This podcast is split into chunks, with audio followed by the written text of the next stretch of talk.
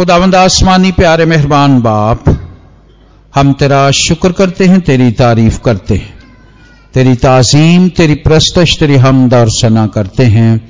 आई खुदावंद यकीन, तेरा कलाम हमारी रहनुमाई करता है, हमारी सोचों को तब्दील करता है। हमें नई राहें जो हमारे सफ़र में हमारी रहनुमाई करते हैं, उन्हें खोलता है।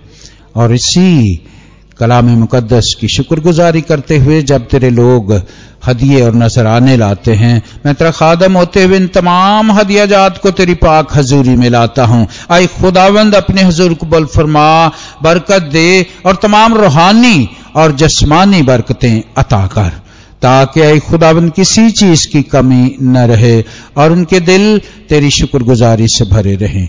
खुदावंद यस्सु मसीह के नाम से मांगते हैं। आमीन।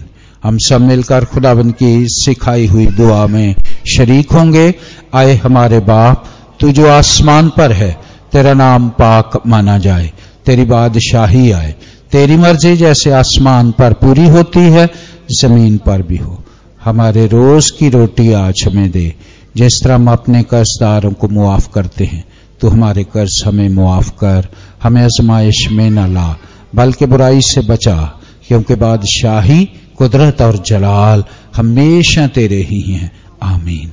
अब हमारे खुदाबंद यस्सु मसीह का फजल, खुदा बाप की मोहब्बत पाकरू की रफाकत और शराकत, हर तरह की बरकत, कुदरत, मेहनत, अजमत, जलाल और बुजुर्गी में, और उन सफात, उन खूबियों में जो खुदाबंद के बंदा आयूब में थी, उनमें बढ़ने का फजल और तौफीक बख्शे। खुदा बाप खुदा बेटे और उल्कदस के नाम में है।